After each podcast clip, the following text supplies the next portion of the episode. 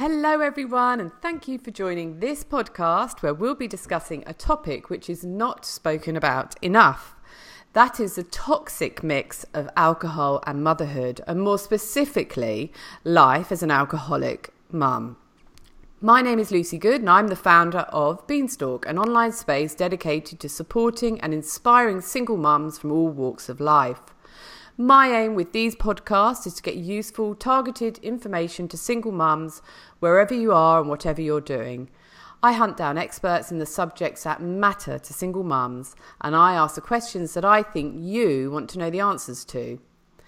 The information being shared in my free podcast can save you time, money, and a whole lot of worry. Why pay for services or waste time looking for information when you can get it right here?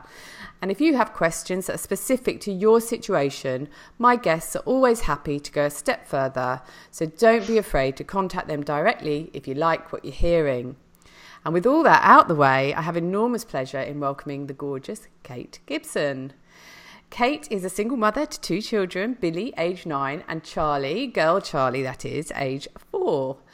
The reason I've invited Kate on this podcast is because she has an incredibly interesting and inspiring story to tell. It's a story she's already told, and everyone is sitting up and taking notice, myself included.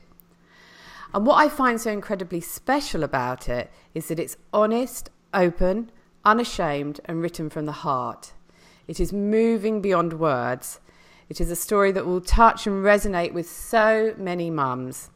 It is about life as an alcoholic mum, and most importantly, Kate's journey to stop drinking. Kate's been sober for two and a half years now, and she's doing what all great people do, using her difficult experiences to help others. As, as well as having the challenging and yet rewarding job of single mum, she's also a freelance photographer and is studying a Bachelor of Social Work with the dream to work in the alcohol and other drug sector. Welcome, Kate.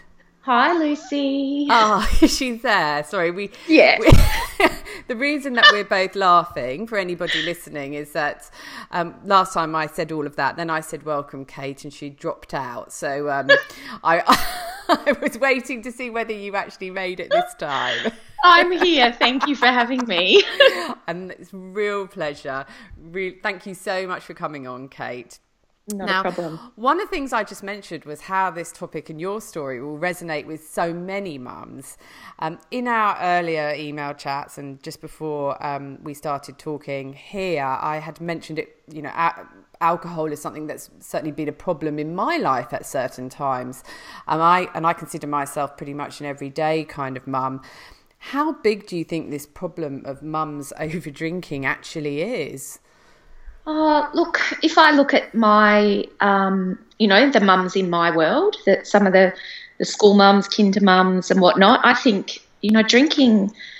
I don't think it's, you know, it's not, it's not much different in being a mum as it is to being, you know, anyone else. In as much as being a mum doesn't cut down the drinking, I don't think. I think mm. that the over drinking is still happening you know, whether you're, you know, you've had a hard day and you're coming home after, you know, school pickup, drop off, you know, whatever, and you've been to basketball and you come home and opening a bottle of wine. And, you know, I know a lot of mums who would have more than one glass of wine or one or two or have the recommended amount, you know, the whatever the guidelines are of, you know, drinks per day. So I actually think the over drink the over drinking is quite common.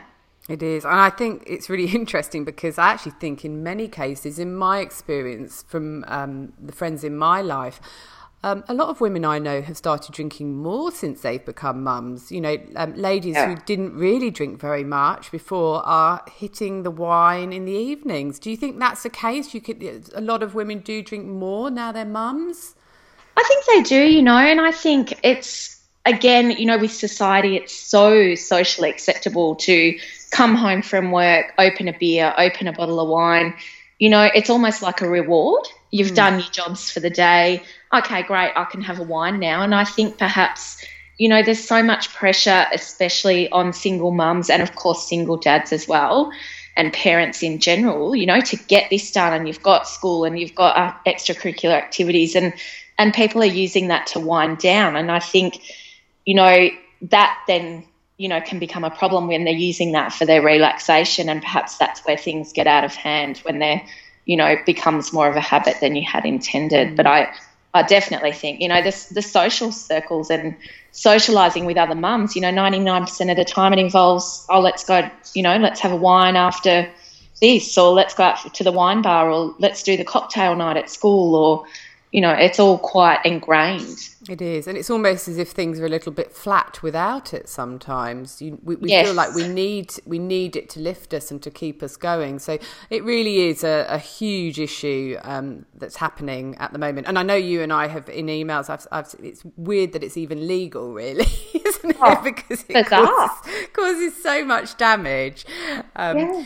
But look, I've got a number of questions for you here, Kate. So I just really wanted to talk a bit more about your story because um, I love the way that your story takes us from, you know, how you started drinking right through to really your your lowest point, and then how you got through that and came to where you are today. So yeah. we'll get going with the questions, and we'll try and fit them all into the time that we have. Sure. So, can you tell us a little bit about your younger years uh, when you first discovered alcohol and the effect that it had on your life in those early days? What was the draw of alcohol for you? Um, do you know, I actually remember, and I actually have a photo of this day, but I remember being at my dad's 50th birthday, and I was, I would have been 14, and I remember that was the first day I actually got drunk. Like I had you know, maybe sneaked a sip of champagne here and there. And my parents were not not drinkers by any stretch of the imagination, but for some reason on this day I got stuck into the champagne, and perhaps I was given a glass that day or half a glass, you know, as a lot of parents do. Um, and I remember standing in the front yard at mum and dad's and just feeling this amazing feeling of being drunk for the first time. And in my head, I, I remember thinking, I love this. Mm. I need this mm. in my life. I was, you know, perhaps always, I've always struggled with body image and things like that and um, self esteem, you know, as, as we all do. And I just felt free and light and, oh, this is just such a relief to me. And it was almost like at, on that day, I decided I need this in my life. And this is going to be part of my life because this is amazing. Mm, it's so you interesting, know, isn't it, that you had this almost pivotal moment that you knew oh, it wasn't something that slowly happened. That first, no. and I think as well the fact that you say you know you had body image issues. Um, having a drink takes away takes us away from reality. It takes away some worries. So if you at that age, you know, young girls, they do have a lot of worries, and you've suddenly discovered yeah. this magic way of, of relieving yourself of them temporarily. So you can imagine yeah. it's quite normal to feel as you did. Oh, I was, yeah, I was obsessed. And, you know, that was, I, I remember vividly then every weekend or, you know, any party that was coming up while everyone else was getting, you know, they'd be getting ready for the party and looking forward to what they were going to wear. All I was worried about is, am I going to be able to get drunk? Mm so that was my obsession and and and I remember it started that day you know I was I was happy. Yeah. I was in love I fell in love with it immediately. You just have no, had no idea at the time what was happening. No no mm. absolutely not. I would have no insight into obviously where it would lead or any you know as far as alcoholism or any I wouldn't have known what that was. Mm. so but I, I absolutely remember the instant obsession and love affair. I was just in love with it yeah, and did you find that um, it made you more confident? Were you were you a confident person at that age? Was it something that you felt, well, if I have a few drinks, I'm able to chat more easily, and I, I'm more out there, and I'm more fun? Um, I think look, I'm pretty outgoing in my personality anyway, and I'm I guess I've outwardly confident. So people probably would be surprised if, you know, I had turned around at that age and said, Oh, I hate the way I look or I hate myself mm. or whatnot, because I always put on a pretty confident front. But I definitely felt, you know, I felt less ugly and I felt more likable and I mm. felt, you know, I just felt more at peace with myself when I wasn't actually present in my own self. Yeah, that's that's such a, a wonderful way to put it because that is what it's like. Mm. So one of the really crucial points you mention in your story is that you grew when you grew older you noticed that you were different to your friends. Can you talk us through why you felt like this? For example what are the red flags that suggest an unhealthy relationship with alcohol? And i ask this question for something to consider with ourselves as single mothers or mothers um, but also for those with older children who are discovering alcohol. Mm. um, look i think the first red flag for me was my obsession with the alcohol. Um, other friends I know, you know, you as kids, as teenagers, you'd be getting ready for a party and you you know nick some of the alcohol from mum and dad's you know cellar or whatever was available, or you'd send someone into the bottle shop and they'd buy a, a 375 ml hip flask, and you know that was common among my friends. But with me, it was they were you know they weren't focused on that I, that was my entire focus. Whereas they would be focused on, oh yeah, we'll have a couple of drinks and then we'll go to this party, you know. And if we happen to be at someone's house and having a drink before the party because the parents weren't home or whatnot, I couldn't have cared less whether we went to the party. I was, yeah. you know, I was focused on where the next uh, lot of alcohol was coming from. So, you know, that was definitely a red flag for me. That that was my obsession. Um, and the second big thing for me was that when everyone else would sort of stop, you know, they'd feel sick or they'd start falling over or, you know, doing what drunk people do, I didn't stop. I would keep going. So I would drink myself to into a state of complete oblivion, you know, and I was always the one who I have always been able to consume a lot of alcohol. And I mean, even now I drink I drink soda water by the liters and I'm able to consume a lot. And I think it's just who I am. But I was always consuming a lot more than everyone else, and everyone was shocked. And when you know when I started noticing, wow, they're not they're not able to drink four bottles of champagne on grand final day. Like, how come I can drink all this, and how come I'm still going when everyone else is heading home and having a meal? Like, I had no interest in eating or mm. or doing anything else. All I wanted to do was get as much alcohol as I could into my body.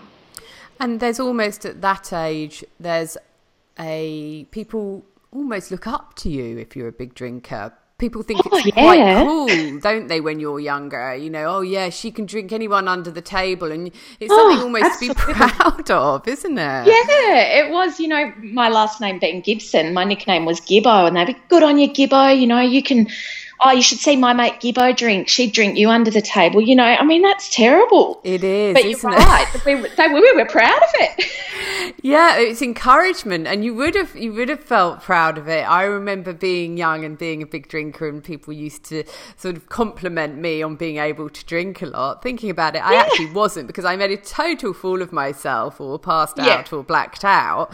Um, but I had the capacity, like you're saying you did, to drink a lot, and it was seen as a really good thing, which it's yeah. just a crazy mixed message, isn't it, that um, we're Absolutely. giving out? And Absolutely. I think that what's so hard about it, especially with young people, is that being drunk is seen as funny and um, almost a bit of a comedy act.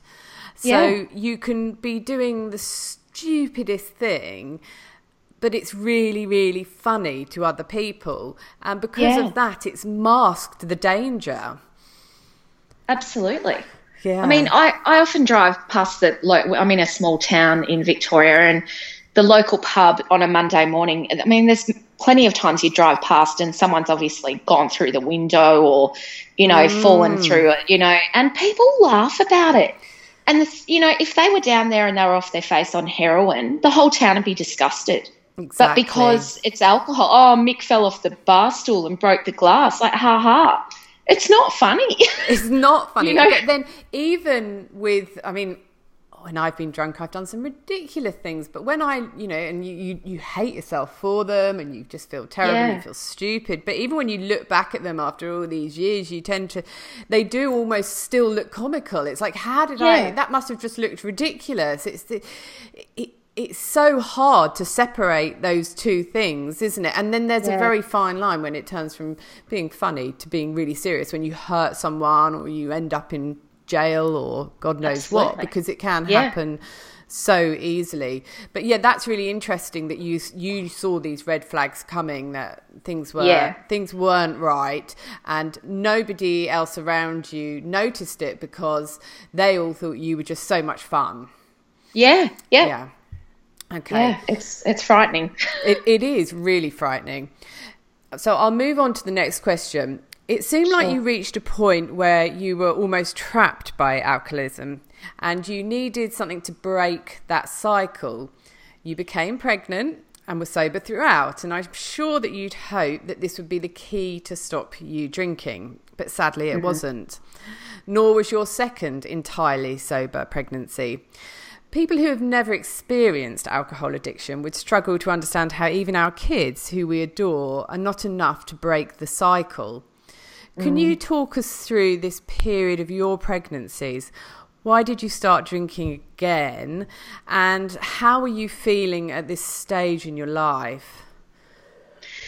I think, you know, I, I I thought I was a bit of a hero for stopping drinking during the pregnancies, and I thought, you know, and I know people are not able to stop, and then you know, there's terrible consequences to that. So I was, I thought, oh, good on you, you know, you stopped and you've done this and done that, and um, I, I, I guess for me it was like I knew the risk factors and that was enough for me to stop. But you would think then, and as my mum has said to me many times, like, well, now you've got this baby, is that not the same incentive for you to stop? Um, but for some reason it wasn't, you know, and I was at home, I was a stay at home mum. Um, I was in a relationship where my partner, well, he'd only ever known me as a drinker. My entire, you know, our, the entire time I'd known him. Um, I guess I was good fun when I drank. Um, you know, so it was very easy to go back to. I was home, so you know, four thirty when my son was little. At four thirty, The Bold and the Beautiful had come on, and I'd sit down and open a bottle of wine, and that was the time I'd, I'd start drinking. And I was so disappointed in myself because I thought, you know, you've done you've done eight, nine months, whatever it is, and you did it. So what's wrong with you? But it was just I was obsessed. I couldn't. There was no sort of, you know, it's beyond willpower. It's mm. it was far beyond that. It was out of my reach. Mm. So yeah, And it is a disease, isn't it? And that's the thing that I think people need to remember. And if most people have a disease, they get treated for it in some way or another. Exactly. So you have this disease which isn't being treated. So as you say, it was beyond your power to, Yes. to not drink and being pregnant and you've got this little being growing inside you yes that's enough but once you've had the baby the excuse not to not drink has gone um, Yes. so did, did you find yourself near to the end of your pregnancy thinking oh i can't wait to not be pregnant and be able to have a drink or did you really think that this is it and it just sort of slid back afterwards I think I thought this was it. I thought, oh, I'm cured. This is amazing. This child has cured me. Um, but then, in the same breath, like towards the end of my pregnancy with my son, he was born in January, I had to do a Christmas sober. And my partner at the time went out and, and bought me this non alcoholic wine. And I laughed. I said, What is the point? And my dad said, Well, some of us drink for the taste. I said, Well, I don't. I, I knew that. I'm like, I'm not going to drink this because there is no point me drinking this. I'm not, you know, if I want to drink for taste, I'll drink mineral water or, you know, or Coke or whatever. I'm not going to drink pretend wine. I said it's pointless. So I guess that was, you know, that's a, a red flag too. It is, I was, isn't you it know, yeah it's a real red flag when you think like that Yeah, yeah. So that you know that was a bit that was quite um, a little frightening, and to think that you know if I thought oh I'll, I'll never drink again after this, well how on earth would I have Christmas next year if I can't drink? Yes, exactly. You know kind they'll never wonder- celebrate anything. like you, it's, it's so ingrained into our lives, and it's such a, a, a it's a ridiculous thing that it's so social. We almost have to do it. Um, Yeah. I can remember being pregnant and obviously not drinking either, and my friends would be going out for dinner, and I would turn the dinner down because I think, what's the point of going along, going out for dinner and not having a drink? Or I knew knew I'd be so jealous of them all drinking that I'd rather not go. I'd rather just stay in.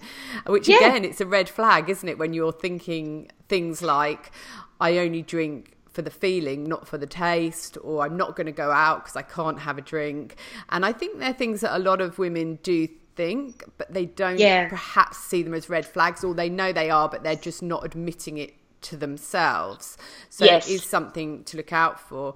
And I think um, I tend to find if I have a glass of wine as well in the evening, it energizes me. So having kids is exhausting Yes. and you're very tired and um, if you have a glass of wine it can give you a bit of a lift to keep going with everything you've got to do or as we were saying earlier it's a reward isn't it so you feel oh Yeah. look I've, I've been i've only had three hours sleep and i've been up and down all day and i haven't stopped so i'm going to reward myself with a drink and so that's where the link between being a mum and having a drink comes and that's just a very Yeah. strong easy thing and a very social thing to do so i can understand why you ended up going back to drinking. Some may not Yeah. understand, some do.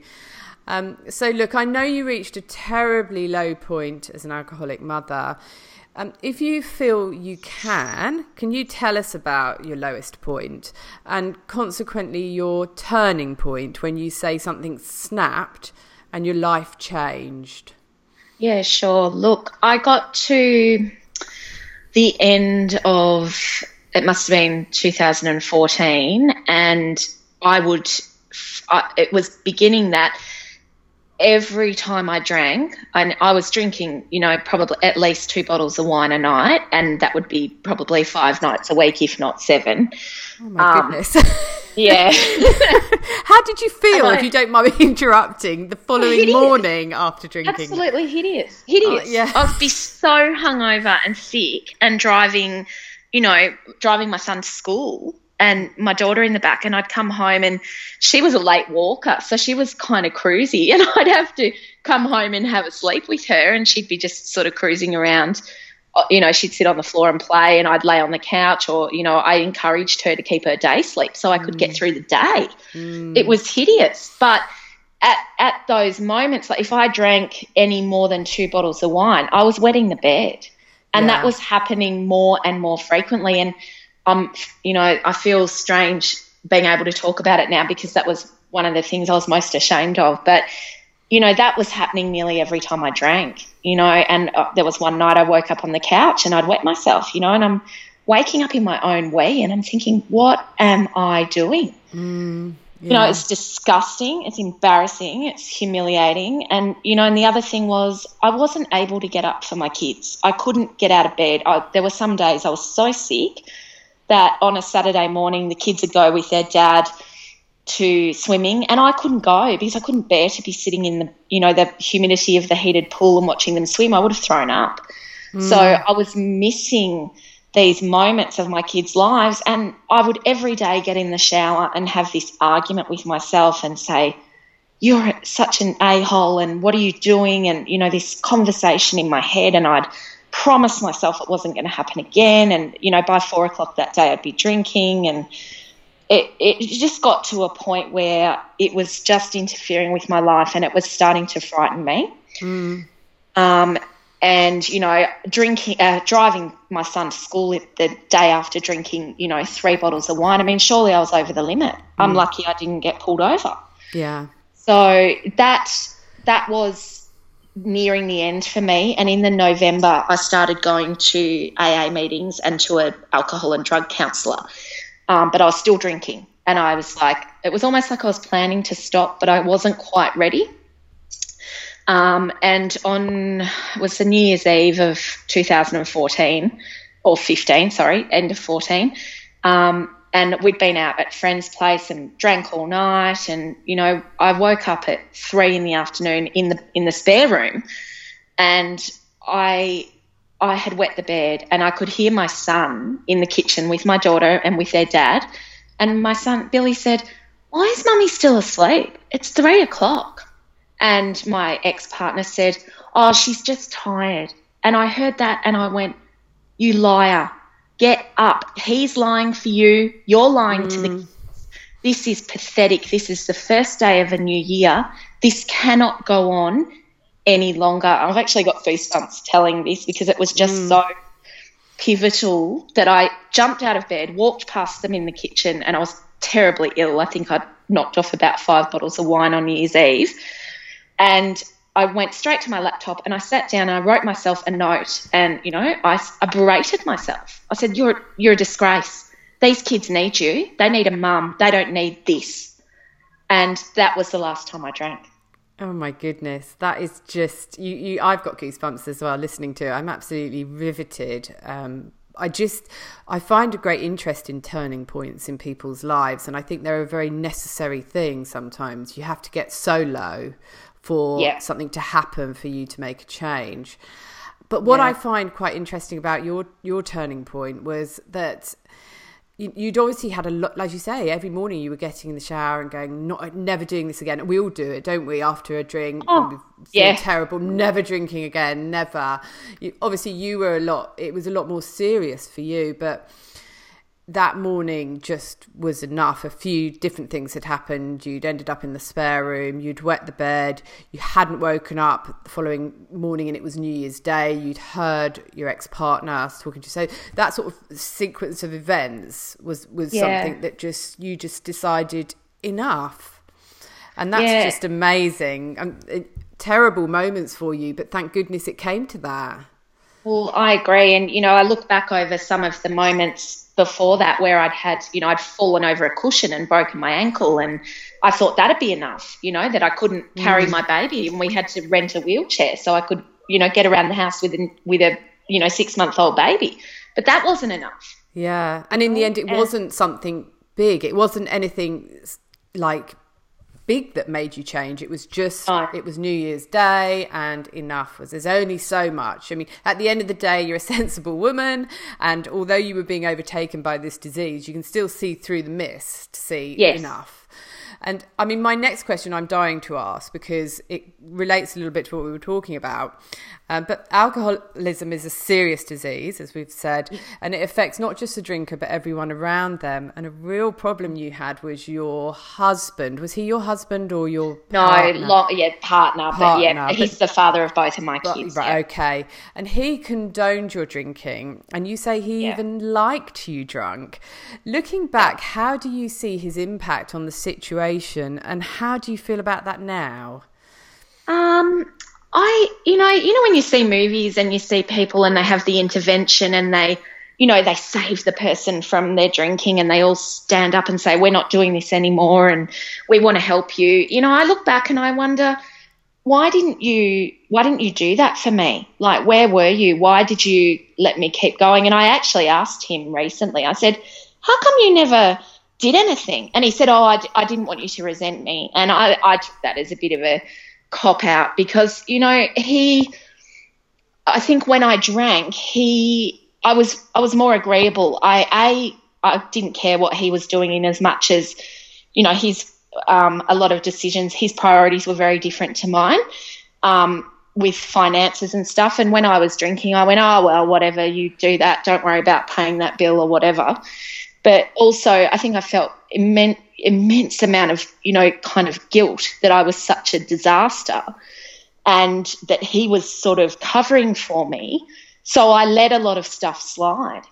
Did you? You know, he, he, felt he was on the upper level, maybe he because yes. you, you and especially when you're hungover, you're just not firing on all cylinders by any stretch of the imagination. Oh, you're just fighting no. to get through the day. Yet he's feeling okay, so mm. he's got one up on you, and not necessarily in a horrible way, but maybe subconsciously no. almost. I think so. And looking back now, I can see that the entire relationship was like that. And by no means am I saying the whole thing was horrible. You know, there's this mm. person as well, but he, um, you know, there were times when I'd I'd have this challenge every Friday that I wasn't going to drink on a Friday night because that was my hardest night. And, you know, everyone's worked all week, so why shouldn't we drink? And he and I, you know, that was our thing.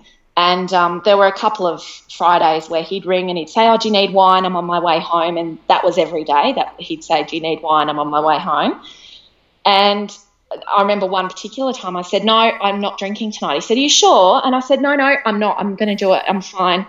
And it got to about 8.30 at night and I said, Oh, I should have bought wine. He goes, Don't worry. There's six bottles in the car. I'll go and get you one. Oh, I mean, honestly, that's just amazing, isn't it? Talk about Yeah. unsupportive because I know from my marriage we were both big drinkers, um, and. Yeah.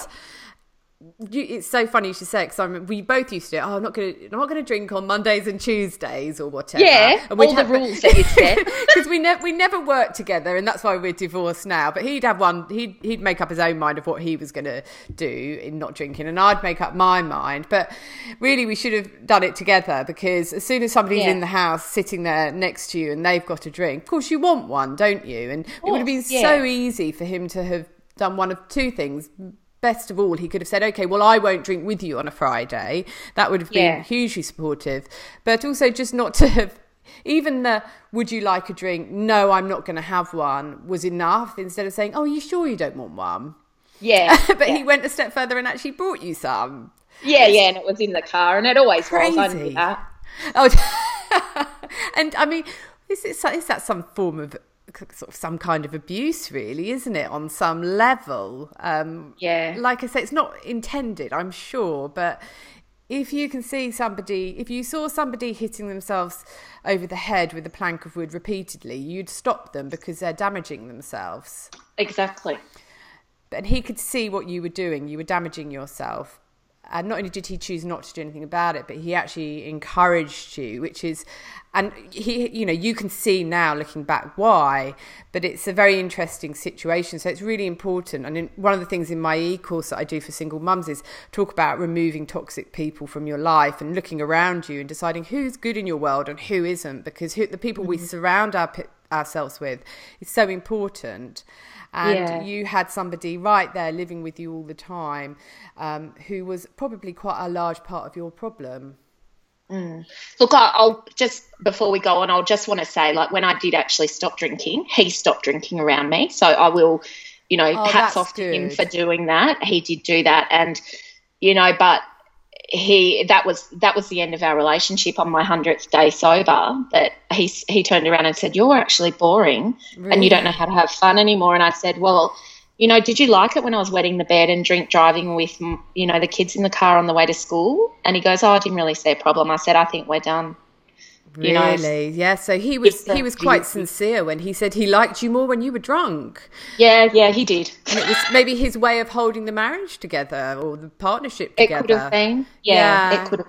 And, how does been. he feel about it all now? Has he has he sort of recognised it a little bit more for what it is, or is it just Um, not discussed? We have had a couple of discussions at times when we're amicable, and I'll say, you know, he'll say, "Oh, I can't believe you've quit." You know that it is amazing. I never thought you'd do it, mm. but you know, when I've said, "You do realise I was going to die if I'd continued," and he goes, "Oh, well." You know, you changed, and that's why our relationship ended. So there's mm. never any acceptance of any anyone else's fault except my own. But Yeah. I, I don't think he saw the the gravity of it. I, I don't know how, but you know, I, it, it would have ended my life Yeah. in one way or another.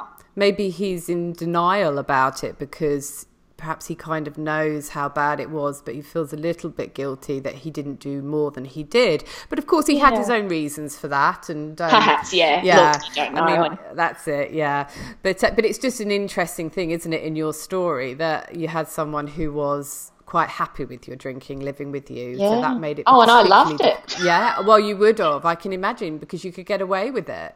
yeah, yeah. Okay, so um, now my next question is how do you think your drinking and your subsequently your sobriety, sorry, that was a mouthful, subsequently your sobriety has affected your children? Um, and what should we know about our alcohol behaviours and how they affect our children during our upbringing? Um, look, I'm I'm pretty, you know, when they I'm a reformed smoker as well, and you know, people go, "Oh, you're a reformed smoker," and you you know, you you get on people's cases about alcohol, and I'm I'm quite vigilant about that now. Like my dad. Um, will have a couple of beers, and if he's here, he might say to my son, "Oh, can you grab that that can of beer off the kitchen bench?" And I say, "No, haven't you seen that ad? You know, like Yeah. how it affects the kids, and and I firmly believe that. I I'm all about role modeling with with this stuff. Um, I I did speak with my son the other day, and he's nine and a half. And I said, "What do you remember about my drinking?" Like, I'm very honest with him about it. Um, and he said, "Oh, not much really." He goes, "I remember you. You know, you stayed in bed a lot." And I mean, that breaks my heart mm. because I wasn't sick, and I, I mean, I was physically sick, but it was self-inflicted. You know, with the hangover, but he he now only sort of remembers the giant wine glasses that I'd pour my wine into, and you know the fact that the ice blocks in the freezer were mummies, and no one else is having those because those are going in the wine.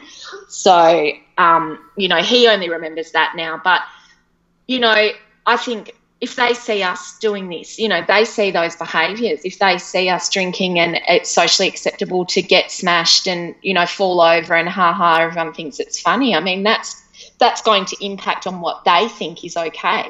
And that that concerns me deeply in as much as how society portrays alcohol, you know, generally. Mm. I mean, mm. it's everywhere and it's socially acceptable. And, you know, I had good friends when I when I stopped drinking would say, Oh, can't you just have one or two? Or mm. do you mm. really think you need to stop?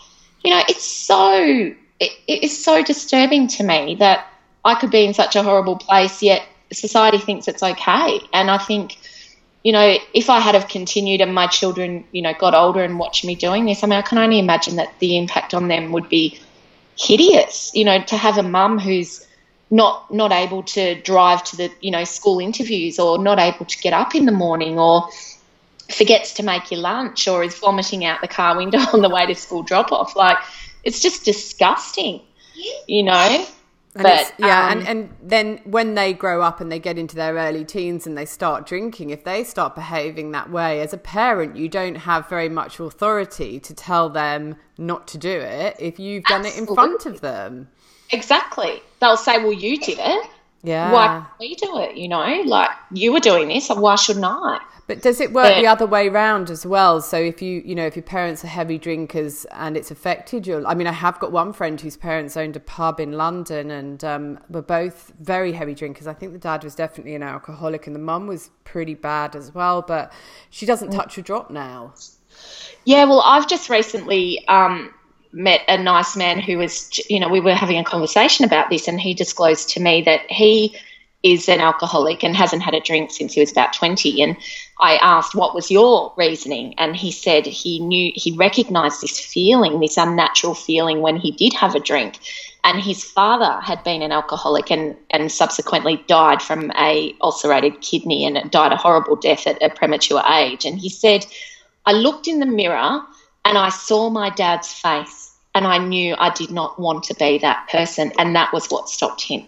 Yeah, so it can put them off, but you just don't know, do you? So well, you don't. You, you, you, can do with uh, when your kids are growing up. You don't know what what the right and wrong thing to do, but I know that being drunk around your kids all the time is not a good thing. And also, you, what you say about your friends who said to you, "Look, why don't you have one drink?"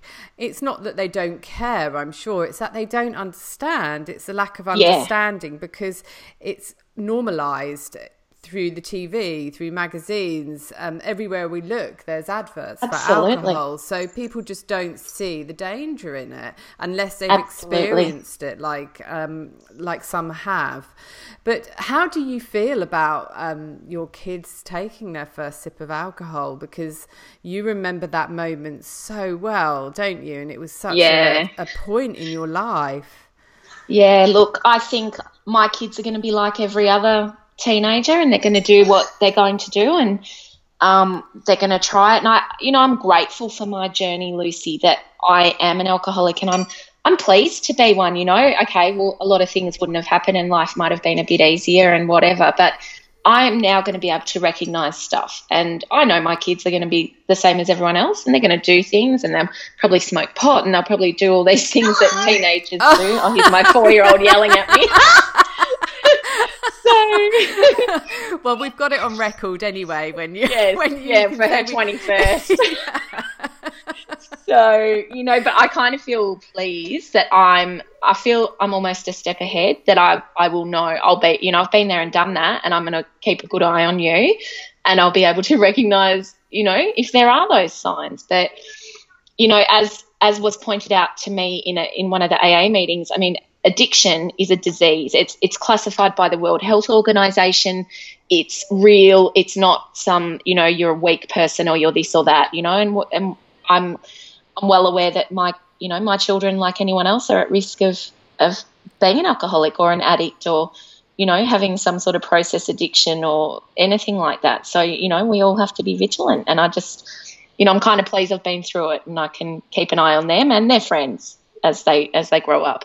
Yeah, I love the way you take so many good things from your experience, which has obviously been really horrible, but you sort of look at the good side of it and you say at least I can I can recognize these things, I can help my kids, I can help other kids and other people eventually once you've done your training as well. So that's just what I love. Uh, I love the pa- the fact that you can take negative experiences and help other people. It's an extremely empowering thing to do.